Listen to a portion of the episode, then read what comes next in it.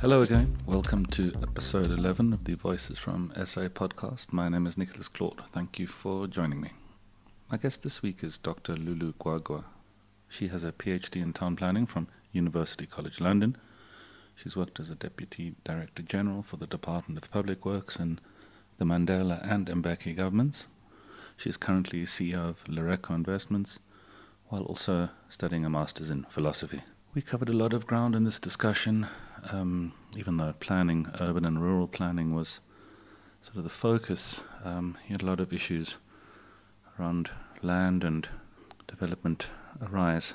We spoke about her childhood in the Transkei, being the first ever black town planning student at the University of Natal and Durban, her years in government, and then also as the CEO of the Independent Development Trust. We spoke about the role of business and growth and um, the inspiration she gets from mentoring young black professional women. We also discussed the importance of rural development and the difficulties of breaking down the geographical legacies of apartheid. Please now enjoy my chat with Lulu Gwagwa.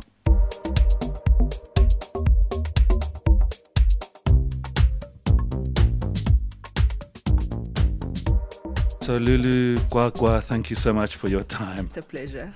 Um, I want to, I suppose, start from the beginning and just get a sense of um, your upbringing, uh, where you grew up, the home, the, the household that you grew up. If we could just start there. Um, thanks very much for the opportunity. I um, I'm from a village called Kromhoek. Um, sounds Afrikaans. Um, I guess it's because of the history of the area, which is the East Griqualand area. Um, so we pronounce it at Kromhoek. It's a small village, um, rural village in Umzimkulu, uh, which is the border of uh, KZN and the Eastern Cape. So we started off in the Eastern Cape.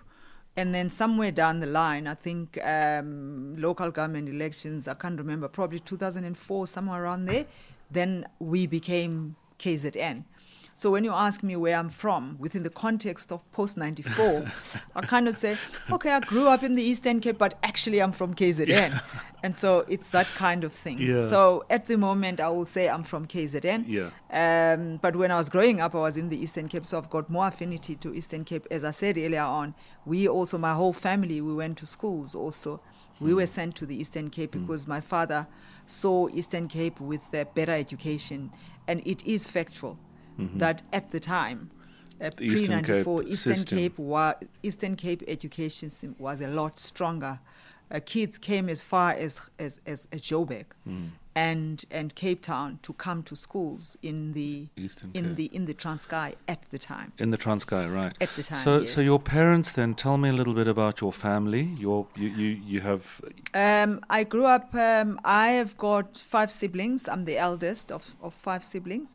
But really, I grew up in a bigger family. That's my nuclear family. But I grew up in a, an extended family because my father had two other brothers. So the three brothers really anchored the family. And they lived So quite close to each we other. We lived quite close to each other. So I grew up. So I consider myself to have uh, to be a one of the 13 siblings, and that's how I define myself Mm. because of that extended family that I grew up in. But also, when we grew up, we were actually 25 children at home. Whoa.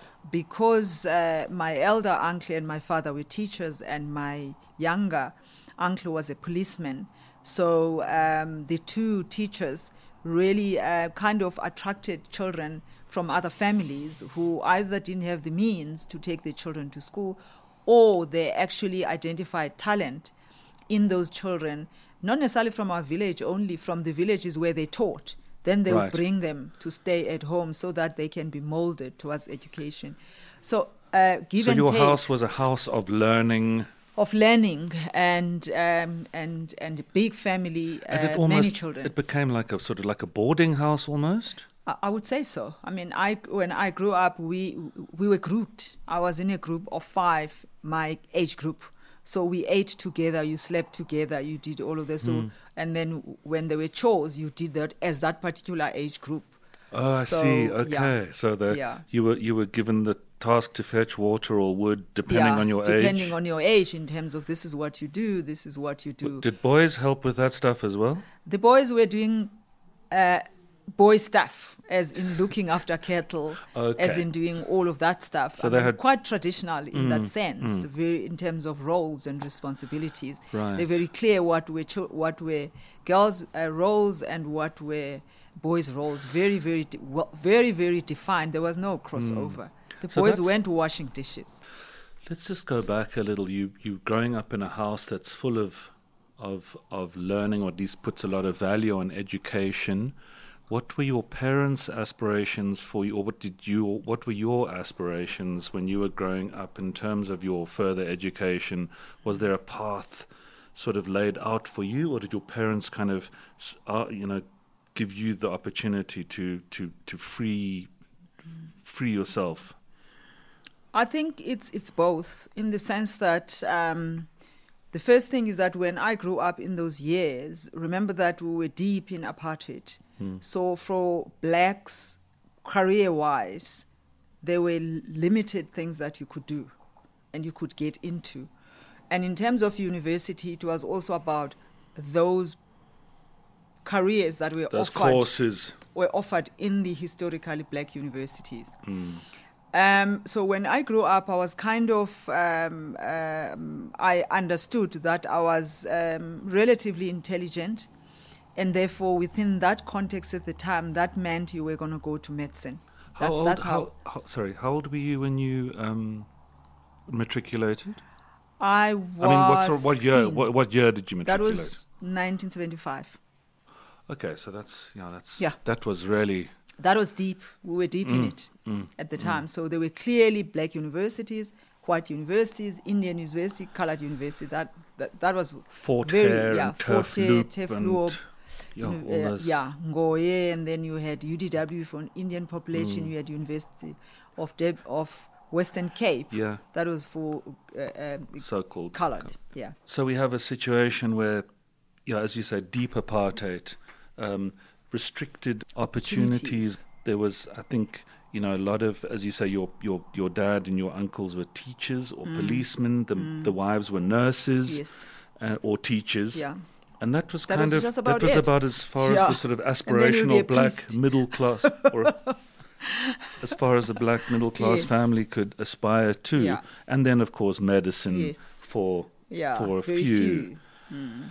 So but you you you yeah, so wanted I to wanted to, be uh, a medical doctor. Partly when I grew up, my mother was fairly sickly. So I would go see my mother in hospital or whatever, and then I would actually see these doctors with these white coats. And uh, the thing that stands out we, was the loud, the loud, the intercom. We call it loudspeaker. So it will be Doctor so and so, Doctor so and so, whatever. And I kind of imagined them, name. Doctor Gwagwa, Doctor. I thought this is it. Uh, but certainly for me, it was not uh, to be because when I was doing um, Form 4, which would have been grade 11, uh, we didn't have a maths teacher. Um, so we started um, in, in beginning of the year. I was at boarding school. Come Easter, and I'm home, and my father is finding out what's going, and I'm saying we still don't have a maths teacher. And then um, he said, okay, you, when you go back, I need to find out if you, you have a maths teacher or you don't. So we go back. Two weeks later, he arrives. Do you have a maths teacher? No. And he said, okay, so now you're moving from the maths class to the geography class Hmm. because you don't have a teacher. So it's not going to happen. and i mean you hear these stories even today you know Yeah. of, of schools without Yeah. without that and we'll, we, we, i'd like to talk a little bit about sort of the Yeah. stem education as well Mm. um, or, or maybe not without maths teachers, but certainly without science laboratories. So you have kids matriculating in Mm. science in, in chemistry that have never, never, seen a test haven't tube. never seen a Bunsen burner, Excel- ex- absolutely. and that's today. Yeah. So you can't even It imagine what it was like. exactly 30, We- 40. I mean, obviously, we didn't have a lab, we didn't have a library, but I'll come back to that. So, So you that kind was of, the you end. kind of, you were Mm. forced to develop a fascination for geography, or just as well you did. exactly. So I, so that that that's how I ended up not at medical school. By the way, until the end of that year, there was no maths teacher. The whole year. The whole year, there was no maths teacher. By the way, so I ended up in geography, and I ended up matriculating in geography, and therefore, instead of going to University of Natal Medical School, which was the black section, I ended Yes. up at Fort Hare. So I had not worked out because now I'd done geography and I'd done well, so now I ended up doing geography and English as my majors. I had no clue where now I was going.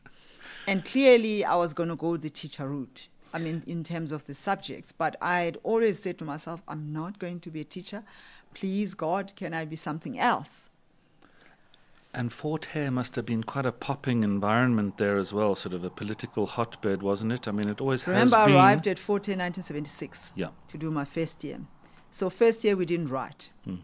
Uh, end of the year, because of obvious 76, we didn't write. We wrote our final examinations in January. So when I see fees must fall and the students writing in January, I kind of go, "Okay, we've been there. So we wrote in, in, in January, actually, 77 for 76, and then we started the academic year. And obviously, mid year, Steve Biko happens. That's it. And again, so Fort Hare was that Kicking kind of off thing the whole time. was you you were in and out of class, you were Police all chased over. home and and all of that. But um, we we did that, and I finished. And so when I was about to finish my third year, uh, geography and English, and I I was doing fairly well in geography. So came uh, Peter Robinson from the University of Natal. They were now recruiting for town planning. So, what is town planning? I had no clue. I'd never heard the word in my entire life. I was doing final year geography. And so they're focusing on geography students, so you're going to do aptitude test and whatever. Long and short, I got selected with a bursary to go and do town planning University of Natal. I tell my father, town planning, what is it? I don't know. My father know town planning? No. So why did I go to University of Natal? I think the only reason why I went there, there were two. One, it was saving me from going to do geography honors and therefore teaching. The second one was the fascination of the possibility of going to a white university. Mm. So because town planning was only offered Yes, in white universities. Mm. So, again, as you say, you can't believe what we've been through. So, I had to apply to the Minister of Education. For National. special permission. Special permission, you remember that, to actually go to the University of Natal. But because our I had the, the bursary and I, the university actually is the one that had invited me to come. So it kind of made it Yeah. easier. Mm. So long and short, I ended up at the University but of still, Natal. I mean, just worth bearing in mind that process that existed. of course. And then were you, I mean, you must have been one of how many black kids on campus anyway, We were hardly 30. in the whole in university? the whole campus. out of if thousands. you if you exclude the medical school, which was on the, Mm. not on the same yes, campus, King Edward, yeah. yeah, but for example, in town planning, I was the only and I was the first black student in town planning, and the only one at the time. And this is now what, 79? That was 79. Yeah. That was seventy nine. I mean, if you think about it, that was Mm. just the first black student in that department at the time. And remember also, we couldn't stay on campus. We had to stay with the medical students in the township because there was a special residence for medical students because they were black. Was at Alan Taylor, Alan Taylor residence, and the boundary was the, the oil refinery. Yes, So we were right. our next door was the oil Breathing refinery. that We're breathing that day air. in day, day in day out. Hmm. So that's where that's where we were. So that was my that was my um, my town planning. Were you quite politicized as a as a student? Were you involved in student politics during those days? Interestingly, Or was that something you just kind of had to get swept up in? You I don't think if you were a student at the time, black student, and you were at university in '76, did you have a choice? No. Mm. Because whether you were political or not, you were still going to be beaten up anyway by the police because you're going to have a, a, a mass meeting which you cannot go to. And when the police arrive, they're beating up everybody. I mean, we did we had that in '76, just about the whole year. Same with '77 at Fort Hare. So, although I wasn't in the student leadership at, at that, but being political, Just be, by being there. just being there. And I Mm. think when you when I got to the University of Natal, at medical school, I mean that was the that was the breeding ground. that was a very uh, that known. that was yeah. a, were very well known. I mean, if you think about it now, a lot of the Steve Biko himself was came from from that university. Nkosazana Zuma was there, Zweli Mkhize, uh, Motsoaledi. I mean, you can count that way at university. It came from that university or Diliza Mji. So very, very political. Jeez. Yeah, Jeez. they all came from that, that, that name from that a long time. came from that environment. Uh, Joe Phaahla. Hmm. So a very, very, uh, very, very political um, environment. Um, Hmm. uh, that, and you simply just didn't have a choice. You couldn't avoid it. You were obviously quite a gifted student because you did end up going to study your um, your do your PhD at the University College of London. So you somehow developed uh, a love for this thing that you didn't I know. got by default too. yeah, I think I mean that's why sometimes I mean I'm now studying philosophy and I I, I these things of is there destiny or not? You know, that thing is your is your future predetermined or Mm, not, and what mm. role do you play in defining that future for yourself? Because I, I got into town planning by sheer coincidence. Sheer. Yeah, yeah. I went into the first class. I didn't know what I was going to study. I didn't know what I was going to be taught in class. But I ended up uh, being a planner, and I mean, I, I'm so glad I never ended up at medical school. What was the sort of what what what then de- what what caused you to develop that? What what was the fa- what was the eventual fascination? do you think? I think? think, I think it's it's where I come from. So, remember, planning is about allocation of resources. And I come from a rural area, deep rural area. My family, as I said, wasn't necessarily poor, but I, I grew up in poverty in my environment and also poverty of infrastructure where I was. So that whole issue of spatial planning, which I didn't think about at the time, has become very critical in my in my shape in my mind. So town planning is about development, and if you stay in rural area, that that is the it epitomizes development or underdevelopment. So you don't learn it, you live it. And so I've come to um, I, I can just see what it does. I mean, I hmm. grew up in Kromhoek. I now stay in Waterkloof. And I just know the difference, Two different worlds. the, the two different worlds, and, and, and both in terms of lived experience, but also now with my planning background. And I know what is that different, what has made that difference between the two. And I suppose that is one of the legacies of apartheid, and we can we can we can discuss that a little more. Um, I was going to um, just sort of comment um, also on that whole that that that phraseology, t- uh, t- urban and town planning. It it sort of it doesn't take in the Rural. rural, uh, component, but that is very much part of it because it's planning for the whole country Yeah. um, and it's it's trying to, as you say, get a balance of infrastructure and resources between urban and rural areas.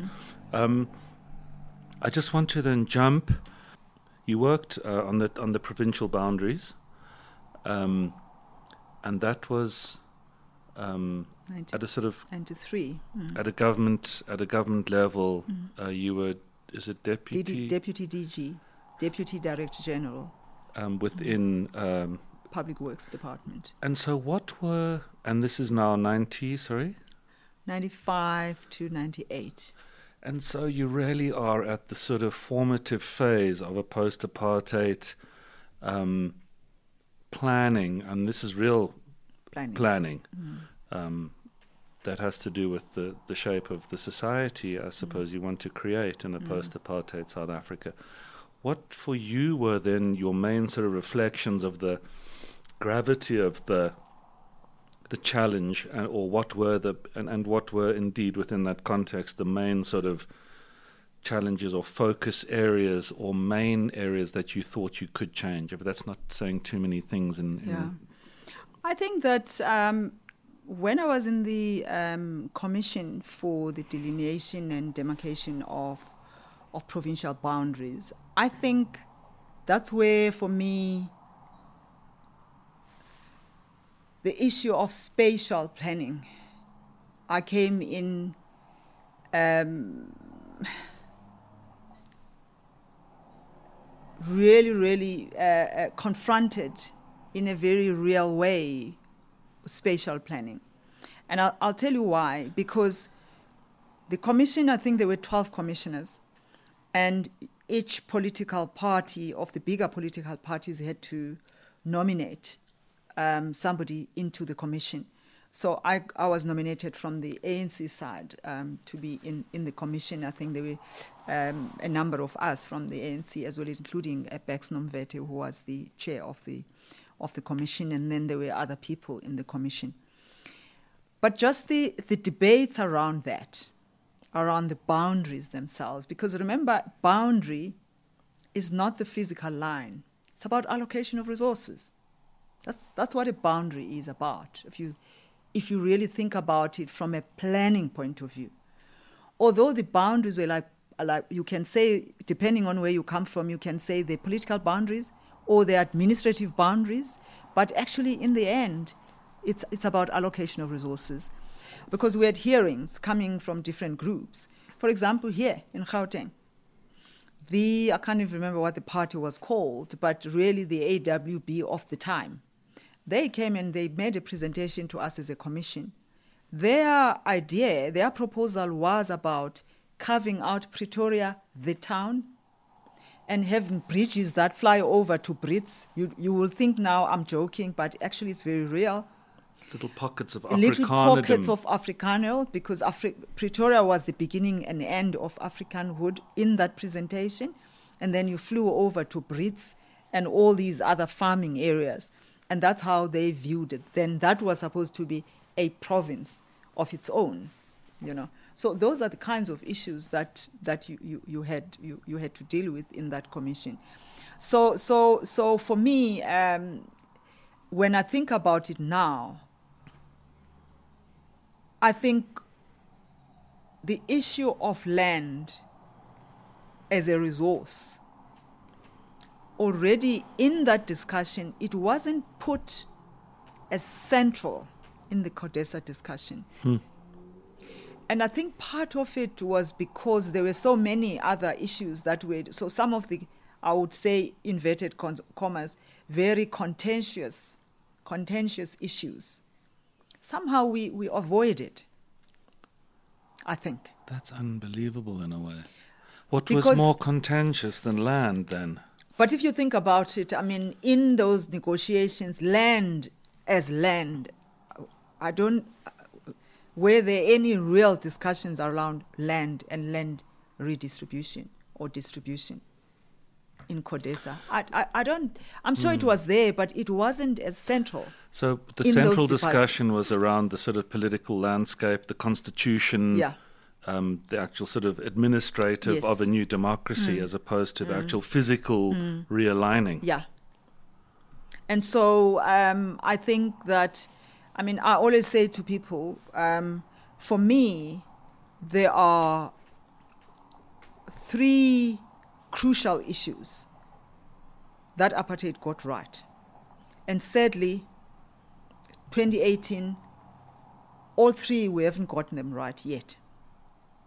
And part of the reason why we haven't got them right yet is because apartheid got them so right. The first one is spatial planning, because by its very nature, it is very physical, and therefore to move it is very difficult. The fact of the matter is that Botshabelo is there. The township. The township in the middle of nowhere but it's very physical, it's there. And there's people that are staying there. So you you can't wake up tomorrow and say, okay, we're getting rid of Botshabelo, and then we're moving everybody. People are there, they've got graves, they've got all kinds of things. So although they know they shouldn't be and they don't want to be there, but actually they're stuck, they're there. If you see what I mean. Hmm. So it's the same when you look at, say, A. Joburg I mean, you asked earlier on what are we going to what what are we doing to dismantle the apartheid city? It's very difficult hmm. because a city is physical. Soweto is physically there. Sandton is physically here. So you're not you're not playing Monopoly where or, or where a puzzle or you where you're just gonna jiggle and say, now we want everybody to to be close to working opportunity to opportunities of work.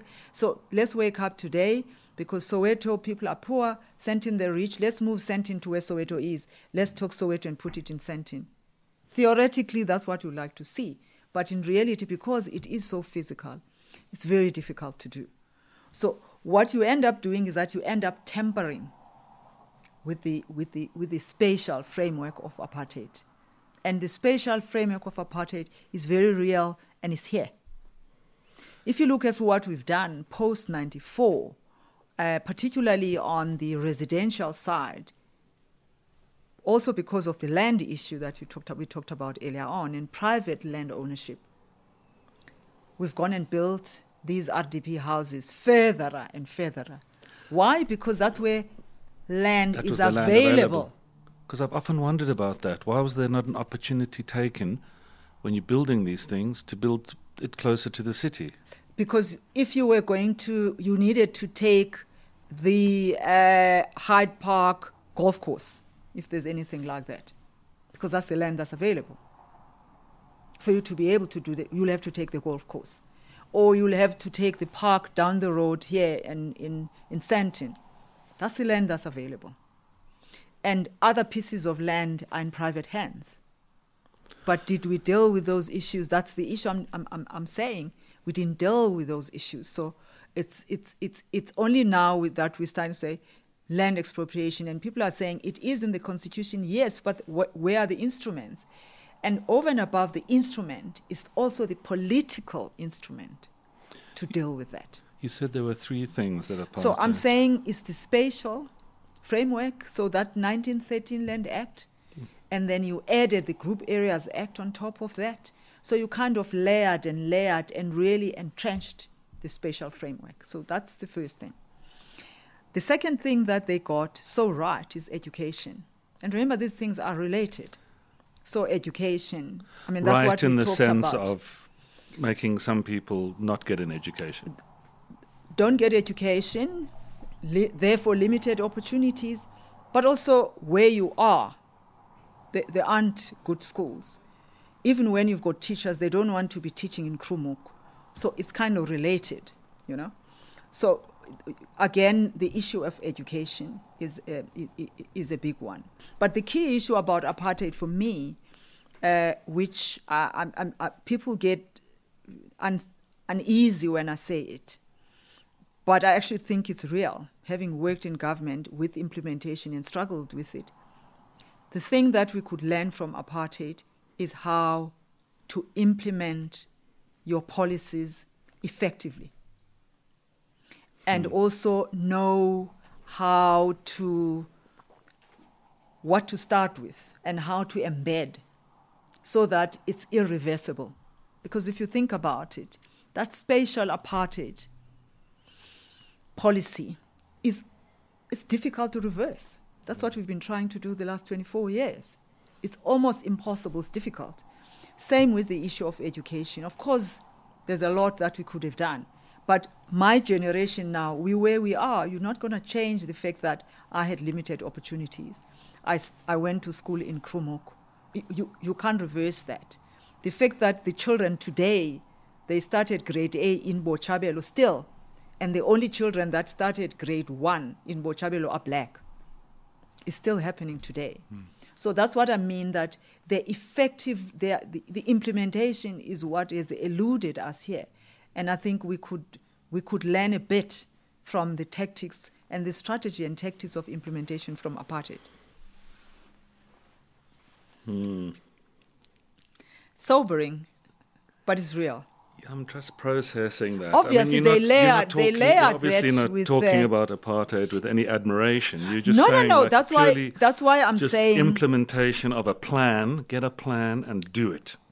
And be, conviction. But obviously, uh, yeah, yeah, the third area there was about then having the whole state apparatus over it, like to hover on it like 24 7 and take no prisoners. And geared only towards five percent of the population. Only that. And they, they did that with all the might of the state.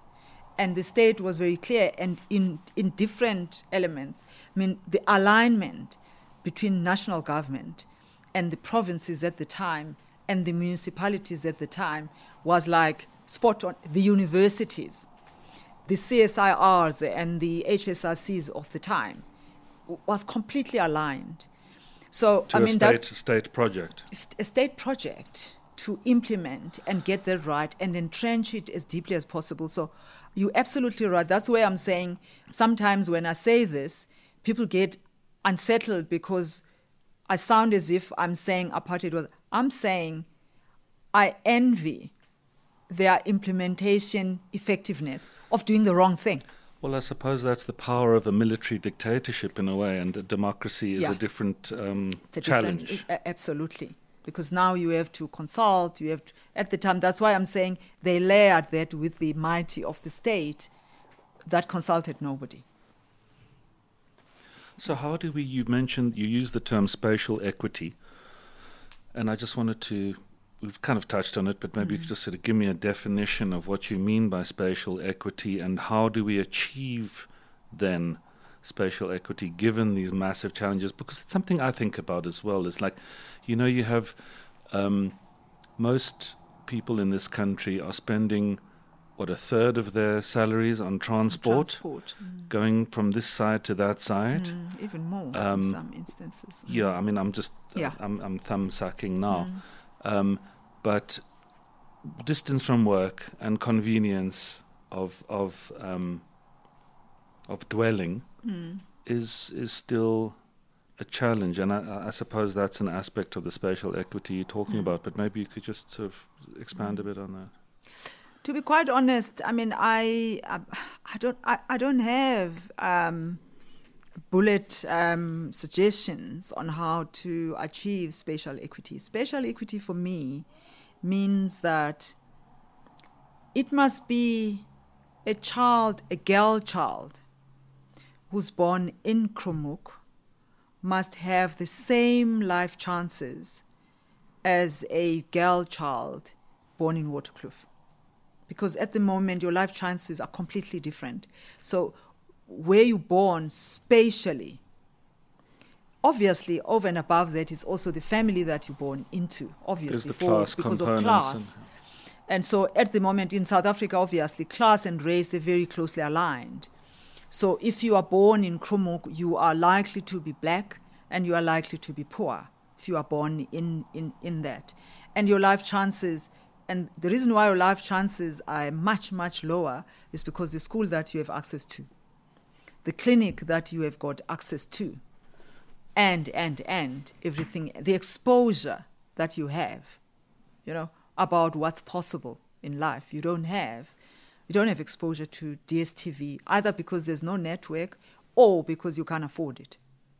So it's a combination of all of those things. So spatial inequality, I think, is the biggest issue for me in South Africa. But as, as, as you correctly said earlier on, it is obviously um, closely aligned with the race and class as well. I think when we were in government at the time, with the rural development programs, that's part of what we're trying to address. I mean, I'm starting on, on the rural side, was to say what, what, what, what is it that you do in those rural areas? And part of it also, which was, um, is, is complex in that discussion, is that by developing rural areas, you are not saying that you want to curb, because you can't, by the way, to curb uh, mobility and urbanization, because urbanization is a process that you can't. But what you do, No matter what resources no matter you put in a rural put area. in rural areas, yes. Um, so, but it is about saying if you are in rural areas, it gives you that chance and that those those opportunities and those choices to either stay or move. But if you move, you your mobility um, is a lot more. Uh, what's the right English word I'm looking for? let me use effective for now, because if you are uneducated, yeah, yeah. if you are uneducated and you don't have exposure and you don't, you've not had access, when you get to Gauteng, you're gonna end up in Diepsloot. That's the difference. But when my child moves Diepsloot, the squatter the, community. the squatter community. But when my child moves from Kromhoek, they are likely to move into an apartment in Parktown. And wh- why? Because they're educated, so they're going to find a job at the bank or wherever else. So they're going to be uh, able to afford, like any other normal child anyway, that you rent yourself a bachelor flat because you're earning 5,000 rand or 7,000 rand or whatever it is, your startup job. But if you went to school in Kromhoek and therefore and you haven't had any of those chances, it means you're moving here, you're unemployed, you're gonna end up working in somebody's kitchen, or you're gonna end up um, doing whatever menial job or unemployed. So you're gonna end up in, in squatter settlements. So I think this issue of rural development is crucial. I think it, it, it is crucial. The issue of land, which obviously we're struggling as a country to deal with, both in terms of rural but also in terms of, the, of urban, urban land. I think most instances when we talk about land, people think about the tracts of land in rural areas, The farms and therefore land equals agriculture. But actually, urban land is a crucial issue as well in terms of how do we deal with, uh, with urban land, because then to be able to densify the cities. And when you densify, who, who has access becomes a crucial issue. I was listening to the mayor uh, of Joburg um, yesterday talking about the buildings in the central city. And, and so who's, who owns those city? I mean, those buildings. They've sort of been abandoned and They're taken over. abandoned. So if the city takes over those buildings, what do they do with them? And and and if there's going to be gentrification, therefore who's displaced? And so how do you make sure that whatever opportunities you have as the municipality, you are able to open the city to to the poor? I think it's a it's a big issue. And by the way, um, remember that this issue is not just a South African issue. What makes it complex in South Africa, I suppose, is because it's political and racial. yeah. If you go to London, well, it's that legacy we're talking about. it's that legacy. Because if you go to New York, who's staying now in the, cen- in the center of New York? Hmm. The wealthy. the wealthy have come back. So that's hmm. something that kind of happens with the evolution of cities. But here we've got a history to deal with before you kind of come to the normal evolution of cities, which in, in the South African context we don't have that because it was politically driven. So it's a very, very, it's a very, very difficult, um, it's a very difficult and complex, uh, complex issue. Yeah, for sure. I mean, we could talk, uh, I suppose, for Yeah. for days, um, but it's it's it's certainly something now that everyone is is is suddenly grappling with. It's I suppose it's going to be fascinating to see, and particularly as you say, the the the the, the, the issue of urban land as opposed to Just the rural. rural. You know, it's it's not about that. Um, I just wanted to maybe move us along um, and and and get a sense of your tr- transition uh, into the private sector because you now do you you are um, is it do I call you CEO of uh, of Lereko Lereko Investment. Investments? But you spent a number of years in, in government and in sort of parastatal Yeah. types. Uh, Was it the IDT? IDT as a CEO is a public entity. right. Um, did you kind of get frustrated with government that that provoked your move to the private sector, or um, was it just something you wanted to do for your to achieve your own ambitions? Um, no, I didn't get frustrated. I was bent out. Mm-hmm. I think that a lot of us who got into government in 94, it was both exciting, um, complex, huge learning curve. and the pace was like unbelievable.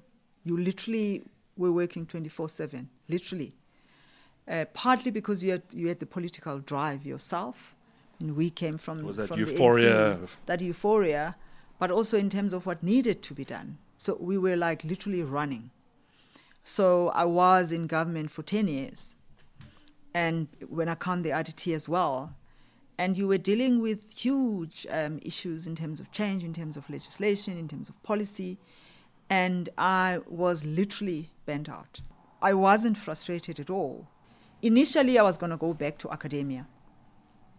That's what I thought I was going to do, and um, and then I got sidetracked by these guys at Lereko, invited me to consider the opportunity, and I ended up here. It's almost like my career i've kind of ended up where i hadn't quite planned to be. Mm, and i kind of fi- again. So i found myself here i hadn't actually not planned. And I, I never thought i would be in business. Hmm. not because i had an ideological issue but i never thought because of coming from the development sector i couldn't quite see myself in business. But i've ended up in business. But what i've come to realize in business is that business is just another platform for development. Does business understand its role? Because I sometimes feel there's not enough kind of communication between business, government, and labor, actually, um, to sort of define a, a, direction. Honestly, I think the the understanding it's not just business; it's across. It's all those stakeholders, those critical stakeholders. I think the trust deficit it is just so huge, and again, it's historical, because again, business is hist- like big business is historically white. And, that is still the government, case today. It is still the case. And government is now at senior la- level is black. And labor is black. So there's, un- there's that underlying history as well, I think, from, from all angles um, to say we should all be moving in the same direction, have the same end point.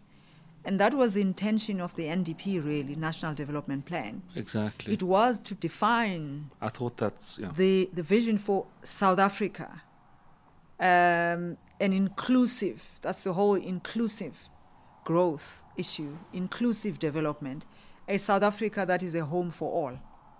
And all of us have got different roles to play. So some happen to be in government, playing the same role of taking South Africa somewhere, and some happen to be in business, some happen to be in labor. But for us to be able to achieve that, uh, we, we need to have the same end point in terms of where, what South Africa uh, do we wish for. And I think um, you're right to say sometimes there is that disconnect um, of what South Africa are we looking for, and where we've got some alignment is how to get there. Um, also, sometimes it's not there's no alignment in terms of how how we should get there. I mean, business has got a, a crucial role to play. Uh, I'm on a board of a bank. Banks are at the center. They drive the economy. Some people say banks are not doing enough for, especially sort of emerging black entrepreneurs, are doing enough to sort of support the tris- transition, in our, know, soc- in economic transition. Now, purely, I'm talking about. I'm not sure if if if there's a way for capital in this country to sort of rethink its its role. No, I'll be the first one to, to, to agree with you on that. To say that at one level, yes, banks are um, custodians of other people's money, because that's what a bank is. In itself, you are custodian of other people's money. So part of what you have to deal with is to make sure that those deposits are secure. So when you define your risk, but somewhere in between, you also have a role to actually make the op- optimal use of that capital that is, is in your hand. for the uh, which is somebody else's capital. If you see what I mean. But at the same time, part of the role of the bank as you define that risk is to make sure that you are not defining risk in a way that actually puts brakes on the economy. And therefore, when I'm not making capital available to people, is because I've defined them as high risk. So, what is the scorecard that I use to define that risk? Hmm. And also, what more could I do to enhance the credit worthiness of that individual? Because I also have a role to play as a bank. I think for the banks to see themselves, which they do, but to actually actively take on that responsibility of being the engine of growth. And understanding that growth, not just the engine of growth, but the engine of inclusive growth. Because if you then define that as an inclusive growth, then you're immediately saying, I recognize that there was exclusion. And I suppose that would go across the board then. I mean, you did do some work in the construction industry and uh, the transformation of the construction industry, and that also seems to be an industry that's struggling to sort of transform itself from its sort of white monopoly um, image or reality. Again, it's because um, if you are in the construction industry, you need access to capital. And so that, that it, it, it, it, it's a huge barrier to entry. I'm not talking about building two FRDB houses here. I'm talking about the, the industry, the people that are going to build the FNB stadium. For you to build the FNB stadium, obviously, I mean, the capital that you require for you to even qualify to be that, it's, it's huge. So again, it takes us back to the issue of access to capital. And also, um, one of the things when we were in public works that we were trying to do, uh, we started what we call the Emerging Contractor Development Program, which was about consciously making opportunities available to emerging contractors, and from the department providing support to those contractors. And as they're emerging, obviously, you're not going to be, and we set aside are unconstitutional in this country. So we had to get around that and say, how do we make sure that uh, contracts that were less than whatever the number was at the time, let's say 20 million, those contracts were available to a certain category of contractors. And but you use those as part of building capacity and capability of those uh, contractors. But you can't just give a contract and not provide support. But for you to do that, you need the big contractors mm. to actually be part of the capacity building of these emerging contractors. And, and, and, and so those, co- those Has that happened? Is that happening? not as much as it should have. Somebody needs to hold the hand of that emerging contractor, teach them how to code and how to do all of the work that you need to the do. whole supply chain. Precisely.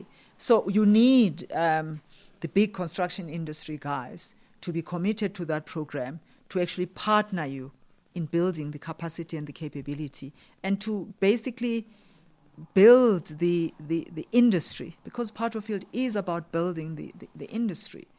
And, and that's where I think the point we were raising earlier on of saying, is big business on board? I think, I, I think that's where the, the, the challenge is. You have a quote on your uh, homepage is from Maya Angelou. It says, "When you learn, teach. When you get, give." And maybe you could just put that in some sort of context for me, uh, for that the kind of work that you are doing today. Yeah. Remember, right from the beginning, I said I grew up in a family that uh, we were 13 siblings, but we ended up being 25. And I think my whole um, philanthropic work comes from that because I grew up in that environment where my father used to say, literal translation um, from from Xhosa is like, you throw at the at the at the at the, at the top of the river and you will receive at the end. It, it's going to flow through, and you'll you'll pick up at the end. It was basically saying you you plow the seed and and and and the dividend will come automatically. So I grew up in an environment where uh, we had, um, I mean, my father took a, a, whole range, I can't count, children that either stayed at home or uh, he took through education and who I saw being, and I thought that's how life is supposed to be. And so I was kind of socialized in that way. And I think on top of that, my own now professional training of being a development worker kind of added to that, where I always see myself as having a responsibility of making it possible for others. And so, um, because I think that I'm where I am because of a whole range of people that have made it possible for me over and above my parents. There's a whole range of people who've believed in me, who've made it possible for me. And I think I have been um, lucky and blessed to have had opportunities and exposure and access that is quite wide. And therefore, I sit with a whole range of networks. I only have two children. So, all of those networks that I have, even if I tried, um, I wouldn't be able to place my children everywhere. And I think it would literally be a waste if I didn't make those opportunities and those networks available to others. But again, as I said, I'm a development planner. Part of that is me being a professional as well. That my role is to is to make uh, it possible for others and is to grow um, uh, is to make it possible for others because I think it doesn't cost me anything to make it possible uh, for others. So that that's that's that's that's really what I I, I, I focus on. So and I I focus on educate on people. Mm. One of the things is you, you do host these um, luncheons, lunches. for mm. for young women. Mm. Um, what what um, what are the most striking things? How long has that been going for now? Um, it's now 18 months. So it's quite a new thing. Mm. They're young uh, graduates, mainly young professionals, mm. uh, 21 women, to 35 age group. Uh, young black women. Yeah. And what what what is the sense? What do you get from from them? Uh, what what is your sense of where we are just by talking to those uh, young women? I, I think that um, we've got a generation that is a lot more a, a, lot more aware than we were uh, at that age. Aware of. Aware of themselves. Hmm but also aware of a bigger world out there. But they're struggling to put their hands on it and to get there. Uh, precisely because they're women and they're black. So the issue of being women and black is here, it's very alive. So when they, they so they they've been to UCT, and so they're now arriving at work at Lereko and all of a sudden they realize that they're actually black and female. And now they don't know how to, to deal with that. So, um, so I think there's a, a lot of work in coaching them, in supporting them, and in providing guidance on how to navigate those environments and as you, young professionals. And um, you're saying they're they're confronting being a young black woman in in the sense that they are looked down upon yes. as yes. Because remember who who who is making decisions in corporate South Africa today is people of my age. But mainly white men i think. That's the point. Who grew up when i grew up during apartheid or at the end of apartheid. So that's the person who's making the decisions, who are socialized in a particular way. So this subconscious bias, as we call it, is very much is very much alive. It's it's so alive it's not believable. It's mm. very much alive. But I think part of it, which is slightly different from when I was starting work, I understood and I knew that I was black and female.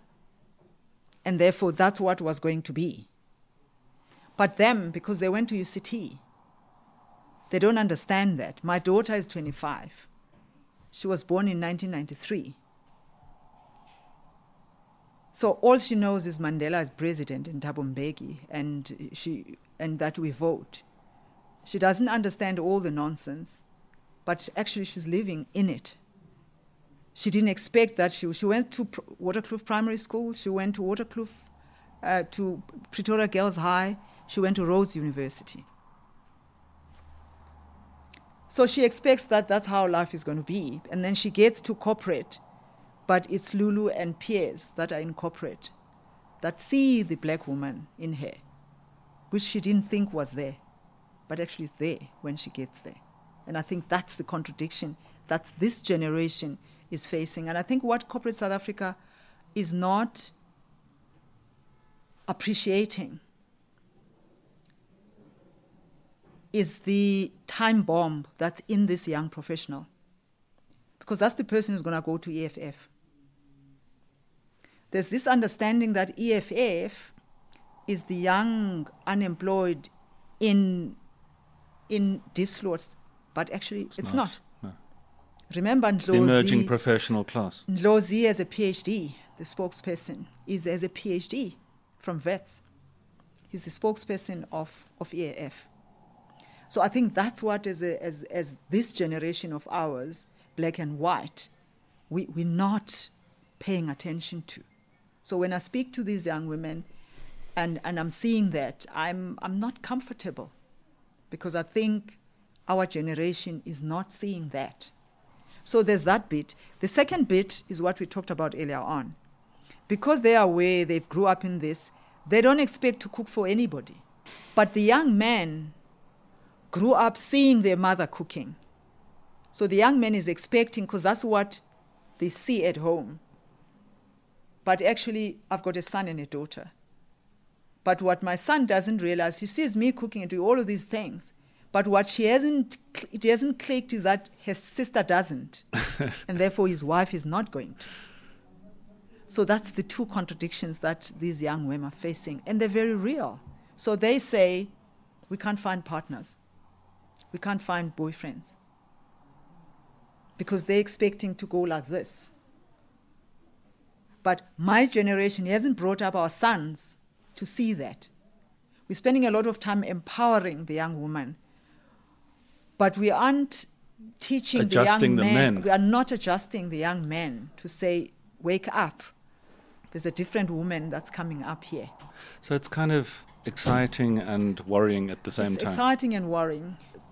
But it's not all doom and gloom. I'm just saying the fact that some of we're starting to work on that and other people, because I'm not the only one, the other people to start to work on that, at least we're aware of that. Uh, is that the scope? If we could be addressing those issues, there's a future for South Africa. And it is, again, I mean, I, I, harp on this in so many of my interviews. It's a process of a new democracy as Absolutely. well, is it not? It's a transforming society. It's a. We're in transition. I mean, other people say 24 years or whatever is a long time, but actually, in the bigger scheme of things, it's nothing. We've mm. only started. Look at Europe, look at the US, still talking about race relations, how many years later?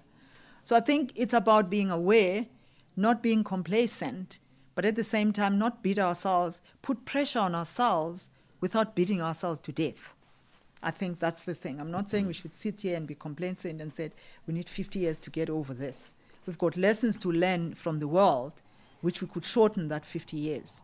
But we, we, we just need to make sure that we've got the steps right.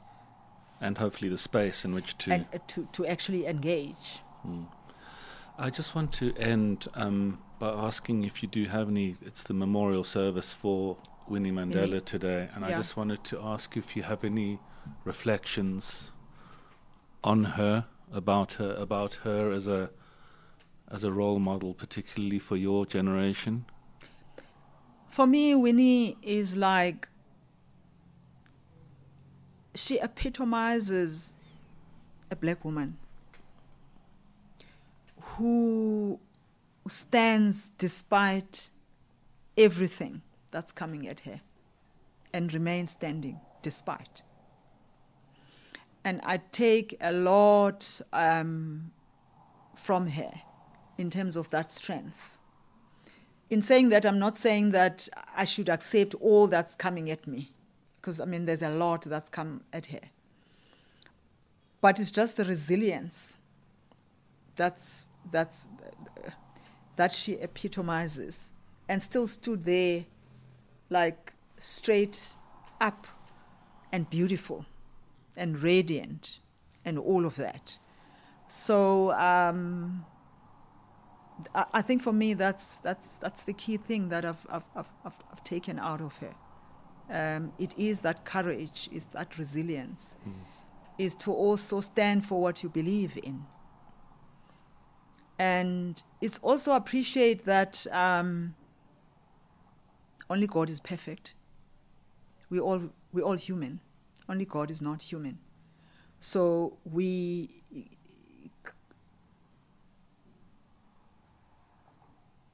of course we should expect more from our leaders. But we should also um, be there to support them to do the right thing, appreciating the sacrifices that if you take Winnie, the sacrifices that she had to take, she didn't spend time with her own children. She didn't have time for those children, those two daughters. Never had. Because she was busy fighting for me, you know, and left her own children and had to suffer the consequences of that because those, those two daughters were never mo- were not mothered inverted commas in that way. I mean, they had all the love and all of that, but she wasn't there to give them all that attention because she was fighting for the rest of us.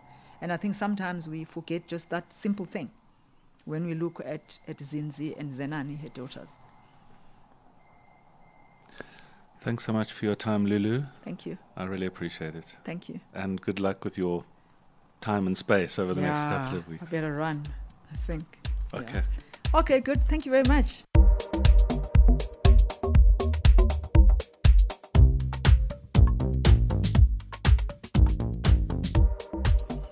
Plenty of food for thought there. Um, we, as I said, you know, we covered a lot of ground and start talking about development and then rural development and then the land issue. You see some of the, you know, she was alluding to the, the sort of the power that, or the hold that apartheid planning um, still has on on us at so many levels in this country. Um, I hope you I hope you enjoyed that discussion. Please subscribe to the podcast on iTunes, where you can leave a rating or a comment. The podcast is also available on Spotify, Radio Republic now, and wherever you get your podcasts. Tell your colleagues, tell your friends, tell the world. Until next time, I'm Nicholas Claude. Cheers.